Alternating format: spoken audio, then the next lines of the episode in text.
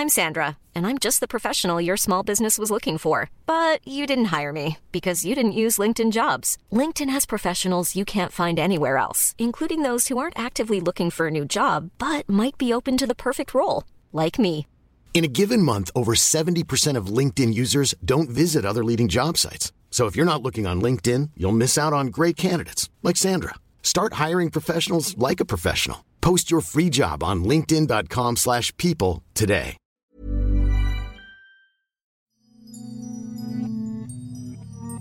Hier ist der astrologische Podcast Astropod. Folge 51 mit Alexander von Schlieffen. und John Ruhrmann.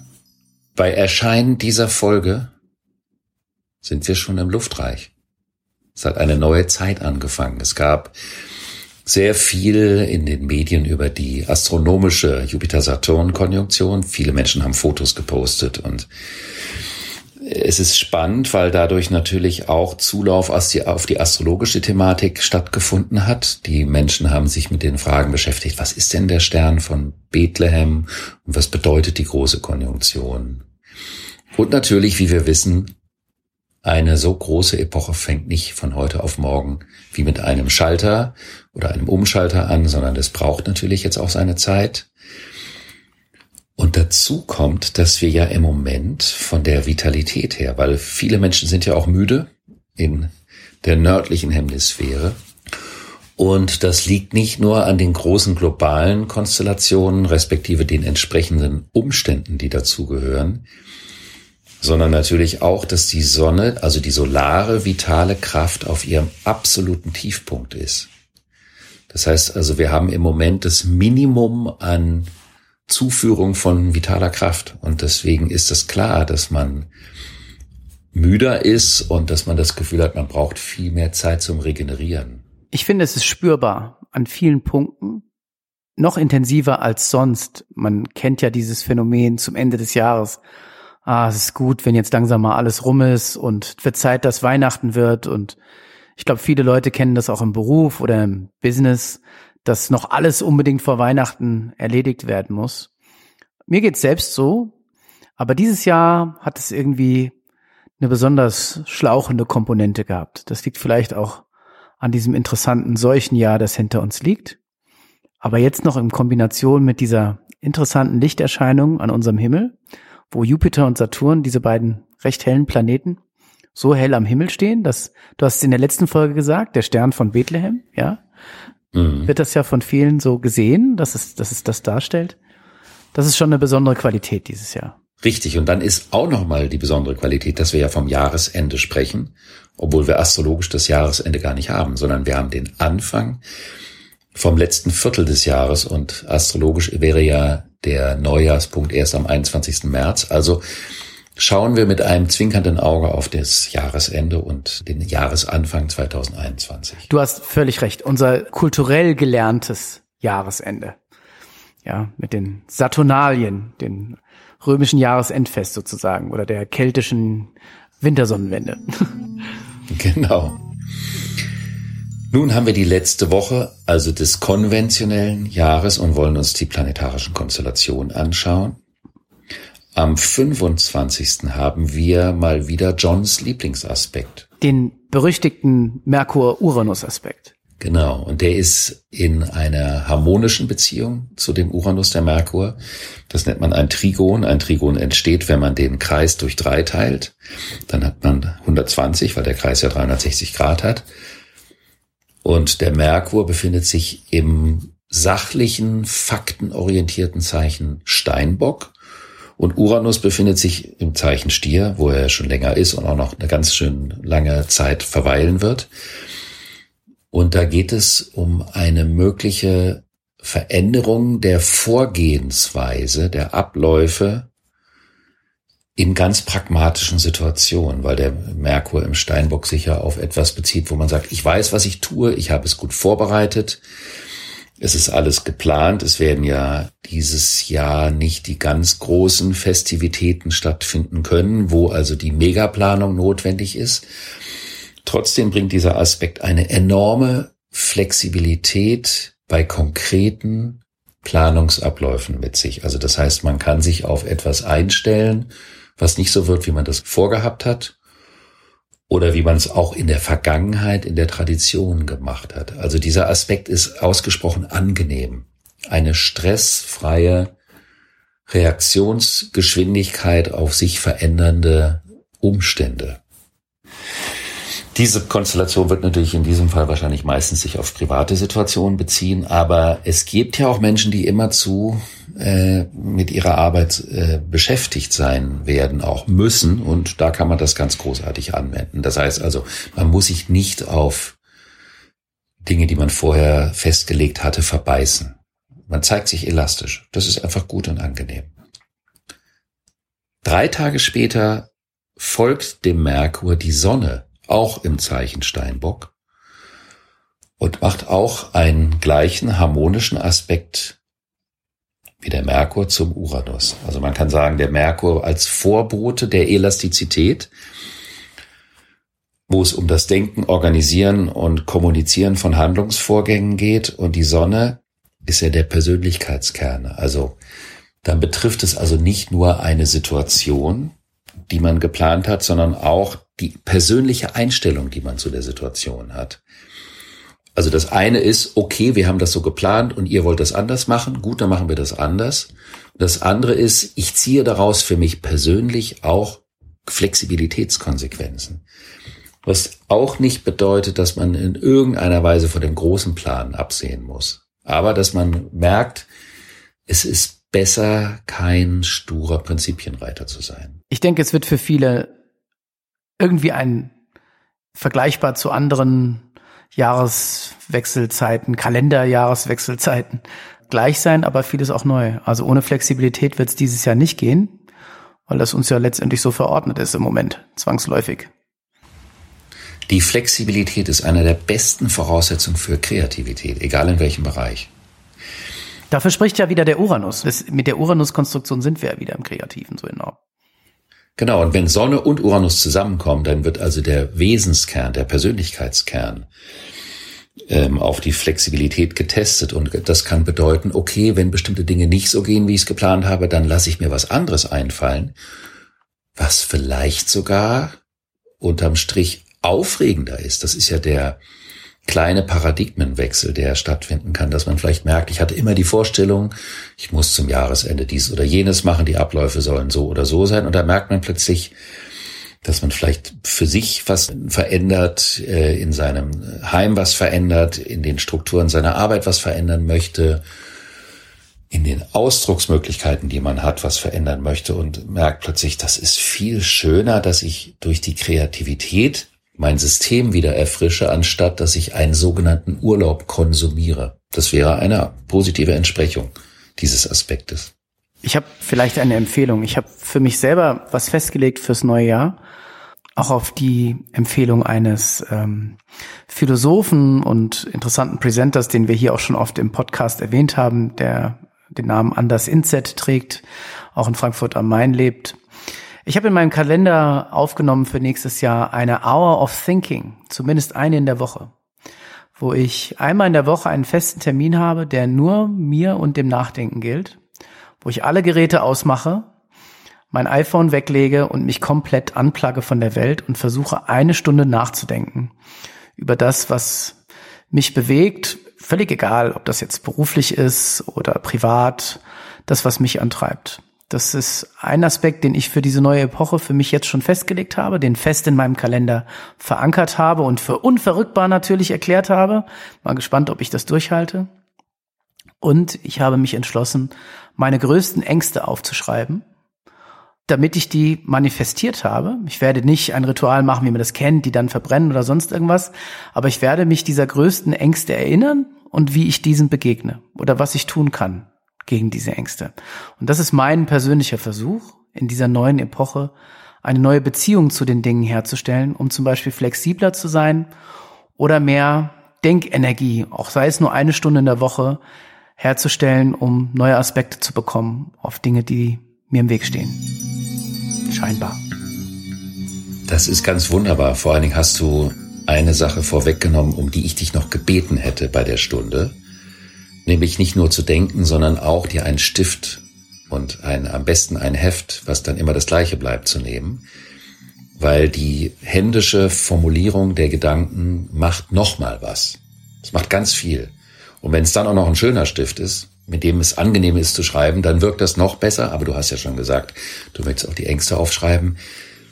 Dann finde ich, weil wir ja auch die Steinbock-Zeit haben, ist es eine ganz wunderbare Idee, sich für ein Jour fix oder für eine fixe Terminierung zu entscheiden. Denn wenn man das so für sich als Ritual verankert, dann heißt das, dass man auch meistens versucht, alles andere darum herum zu planen. Und dann funktioniert das meistens auch. Ich glaube aber, wie gesagt, dass der Stift und das Papier das noch tiefer verankern kann. Du hast mit dem, was du gerade dir persönlich vorgenommen hast, schon die Konstellation des Vollmondes vom 30. Dezember voll durchinterpretiert. Denn es geht um die, bei diesem Vollmond, um die überpersönlichen äußeren Ziele einerseits, weil du sagtest, ich würde mich mit dem privaten wie beruflichen, freundschaftlichen, aller Art von Themen auseinandersetzen. Aber der Vollmond ist zwischen Steinbock und Krebs und der Mond ist im Zeichen Krebs. Und da geht es eben auch um die Beziehung, die man zwischen den äußeren Zielen und dem inneren Empfinden hat. Und das ist genau die Konstellation. Und da können wir sehen, wie in der letzten Woche zwischen dem 25., dem 28. und dem 30. sich ein zartes Band der Ritualisierung konstruktiver und kreativer Vorhaben für das nächste Jahr äh, Pflicht oder spinnt. Und daher ist es ein toller Zeitpunkt, um damit anzufangen. Also du könntest am 30. Dezember dir die erste Stunde nehmen. Das werde ich auf jeden Fall dann machen. Und es ist eigentlich interessant, wie die Themen ineinander greifen eigentlich bei uns jetzt gerade. Das freut mich. So soll das sein. Und dann kommt natürlich zum Punkt der Freude die Venus. Auch am 30. Denn die ist mal wieder in einem Spannungsaspekt zu Neptun. Das ist ein ganz, ganz besonderer Aspekt. Den hatten wir schon ein paar Mal, aber immer in anderen Zeichen. Die Venus ist im Schützen, der Neptun ist im Zeichen Fische. Und Venus-Neptun ist das ultimative Sehnsuchtsbedürfnis nach einer totalen Schönheit, nach grenzüberschreitenden Empfindungen, nach Verschmelzungs äh. Und das ist etwas, was man natürlich auch runterbrechen kann in den Alltag. Und es ist natürlich auch möglich, das situativ mit Menschen zu leben. Definitiv. Aber wenn man mit dieser Sehnsucht oder wenn man diese Sehnsucht ausschließlich versucht, in seinem Liebesleben zu manifestieren, dann überfrachtet man das Liebesleben mit Erwartungen. Was übrigens auch noch eine Konstellation am Folgetag ist, auch die letzte in der Woche. Und daher ist es wichtig unter Venus Neptun, dass man sich dessen bewusst ist, wie bedeutsam die Schönheit der Überhöhung der Vorstellungswelten ist. Aber wir haben in der Kultur dafür das Gleichnis. Also ein Gleichnis ist nicht das gleiche wie eine Ursache-Wirkungserklärung. Ein Gleichnis bildet eine Geschichte ab. Und daher kann man unter einer solchen Konstellation auch danach schauen, in welchen alternativen Bereichen kann ich diese Sehnsucht füttern? Also, indem ich mir meinetwegen alte Filme anschaue oder alte Musik, indem ich mich vielleicht, ähm, wenn mir das liegt, mit philosophischen, weltanschaulichen, mit mystischen Themen beschäftige. Ich kann mich auch mit Kunst im weitesten Sinne beschäftigen. Also etwas, was mir einen konstruktiven Widerhall für meine Sehnsüchte bietet, damit ich nicht wie ein kleines Äffchen versuche, vom Alltag etwas erfüllt zu bekommen, wofür der Alltag nicht wirklich zuständig ist. Das ist so schön gesagt. Was gibt's da zu ergänzen? Ich glaube, dass ganz viele unserer Zuhörer jetzt in diesen langen, vielleicht durch Jupiter, Saturn erhellten Nächten viel Zeit haben nachzudenken über ein neues Jahr und eine neue Zeit so wie es immer üblich ist, nur diesmal noch umso mehr. Zumindest sagen das wir hier in unserem astrologischen Podcast. Und das war ein ganzes Jahr. Das ist die letzte Folge für dieses Jahr übrigens, für uns auch. Und an der Stelle ist es vielleicht einfach sinnvoll, mal kurz innezuhalten und zu sagen, was für ein Jahr.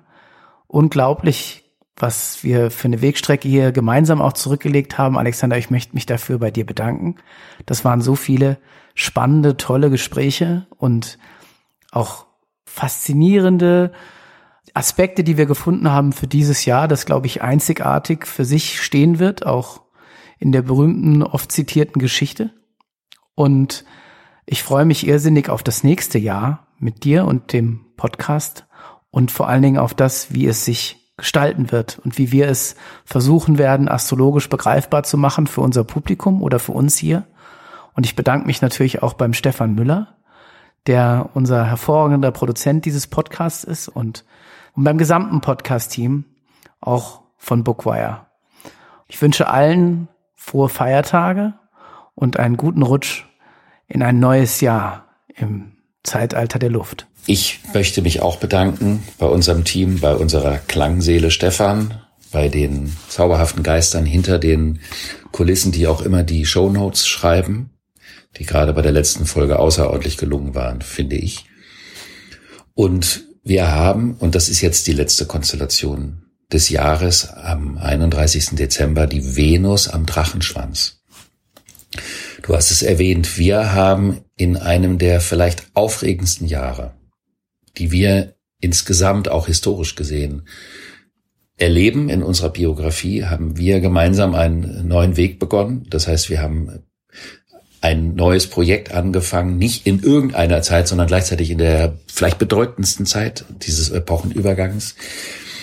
Und das ist etwas Wunderbares, was zu dieser Konstellation mit dem Drachenschwanz und der Venus, Venus ist ja Beziehung und der Drachenschwanz sind die alten Geschichten, dass in diesem Jahr viele Beziehungen auseinandergegangen sind, weil es Beziehungen sind, die nicht die Substanz für das Luftreich haben. Also nicht die Menschen haben nicht die Substanz, sondern die Menschen miteinander, die das Gemeinsame hat nicht die Substanz für das Luftreich. Und das kann man sich, glaube ich, auch wirklich zu Gemüte führen, äh, bei allem Schwierigen oder allem Schmerz, der an solche Situationen geheftet sein kann dann soll es nicht sein, weil es in größeren Ganzen nicht passt. Und gleichzeitig ist es ein Jahr, in dem sich auch sehr viele neue Verbindungen, wie zum Beispiel auch unsere, geknüpft haben und neue Menschen in das Leben gekommen sind und darin auch eine ungeheure Dynamik stattgefunden hat. Ich persönlich habe es in der letzten Zeit erlebt, ähm, dass ich die mir lieben Menschen, die ich äh, physisch habe, viel weniger sehen können bei den wenigen und auch kürzeren Treffen umso tiefer genossen habe, das äh, Beisammensein und auch die Substanz der Freundschaft oder der Beziehung mir noch viel klarer äh, geworden ist, was ich natürlich herrlich fand. Und die Venus am Drachenschwanz ist die große Frage, welche Beziehungen sind real? Welche Beziehungen tragen mich in die Zukunft? Welche Beziehungen halten mich in der Vergangenheit, halten mich an einer alten Erwartung fest, die nicht wirklich in die Zukunft führt. Und die ganzen Gedanken, der Glaube an einen gemeinsamen Weg, der sich vielleicht als Illusion rausstellt, ähm, die Hoffnung, das sind Räume, in die wir reingehen und in denen wir uns auch verkleben und verkleistern können. Und der aufsteigende Mondknoten, also der Drachenkopf, der befindet sich im Zeichen Zwilling. Und Zwilling ist ein Zeichen des Hier und Jetzt. Also es ist die Frage, was ist in der Gegenwart lebendig und lebt? Und da ist der Weg in die Zukunft oft viel stärker, auch wenn an manchen Begegnungen oder neuen Begegnungen noch nicht so sehr sichtbar ist, wo und wie der Weg konkret aussehen wird. Der Schlüssel für die Zukunft liegt definitiv in dem intensiv gelegten Augenblick. Und das ist, finde ich, auch ein schöner Abschluss für dieses unfassbare Jahr.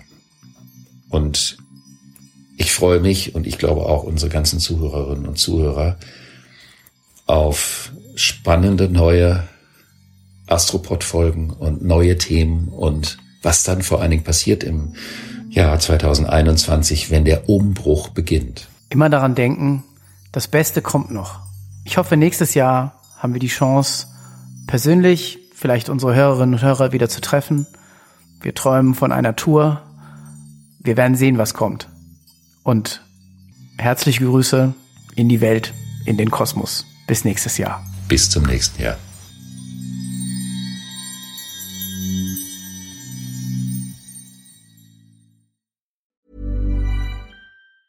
Planning for your next trip? Elevate your travel style with Quince. Quince has all the jet setting essentials you'll want for your next getaway, like European linen, premium luggage options, buttery soft Italian leather bags, and so much more. And is all priced at 50 to 80% less than similar brands. Plus, Quince only works with factories that use safe and ethical manufacturing practices. Pack your bags with high-quality essentials you'll be wearing for vacations to come with Quince. Go to quince.com/pack for free shipping and 365-day returns.